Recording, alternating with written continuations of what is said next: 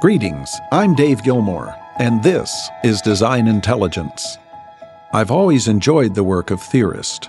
They contemplate large themes, reduce them into workable classifications, and dig through minefields of rational, irrational, and explosively controversial material in search of possible truths they can then share for the hopeful illumination of those working in fields where their theories might be applicable.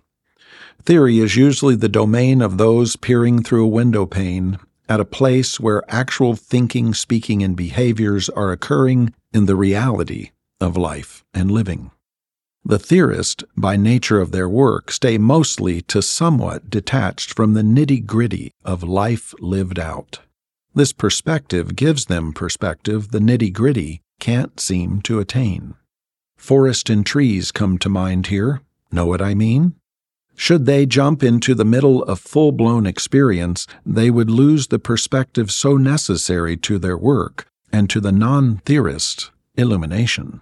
But it must be acknowledged that the perspective of the theorist is incomplete, and that its interaction with reality is, by and large, vicarious instead of personally known, felt, and experienced.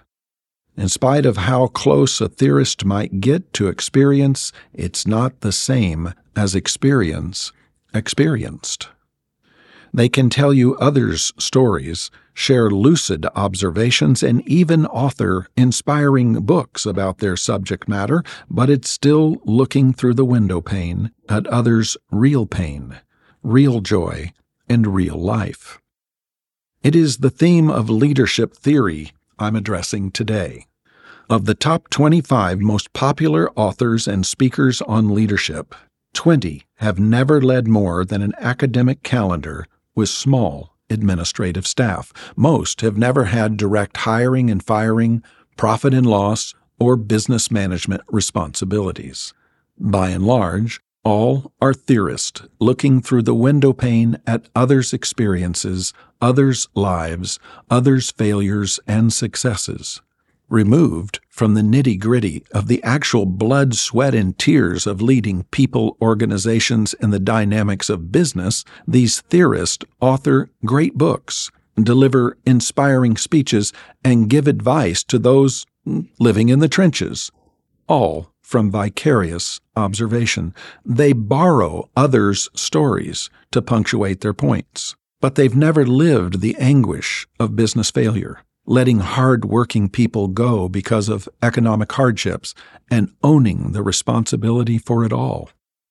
It is for these reasons I take what they say in theory with reserved hesitation. Experience is what delineates the theorist from the practitioner. When asking for leadership advice, counsel, and insight, I'd far prefer the voice of experience over the arm's length borrowed stories and trite maxims of theorists. When push comes to shove, the shoved need real answers born out of trial and error. I suppose the reason so few books are authored by the truly experienced leaders is because they are either too busy living the authentic life of leadership or haven't yet figured out how to put into words all the life and living and lessons and learnings they've accumulated in their leading. How about you? Do you want to depend on theory when it comes to leading others, or the actual experience of those who have lived the life and have the scars to prove it? What kind of leader are you? Until next time, I'm Dave Gilmore, and this is design intelligence.